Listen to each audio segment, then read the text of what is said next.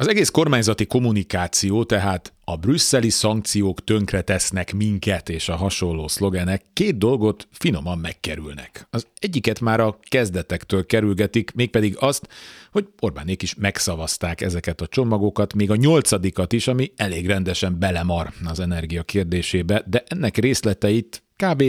száz emberből száz nem ismeri és nem is érdekli. Lépjünk is tovább, mert a másik sokkal érdekesebb. Valahogy alapvetésként kezeli a miniszterelnök és a teljes gépezet, hogy szankciók nélkül újra ömlik majd a gáz Oroszországból, megjegyzem, amire egyébként továbbra sincs nyugati korlátozás, mint régen. Nem tudok másra gondolni, mert hirtelen áresés csak ettől következne be. Ezt honnan tudja? Miért evidens, hogy Putyin hirtelen kinyitja a csapokat? Mondta neki, vagy reméli?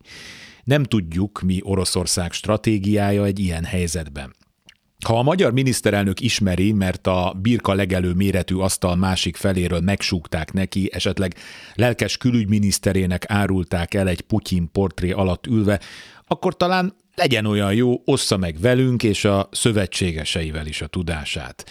Mert most azt kell hinnünk, hogy blöfföl, már pedig ilyen helyzetben az roppant veszélyes lenne egy igazi hazafi, aki egyben szabadságharcos is, biztos nem tenné. Nagyot csalódnánk. Kárpát Iván vagyok, ez az Esti Gyors, a hírek után kezdünk.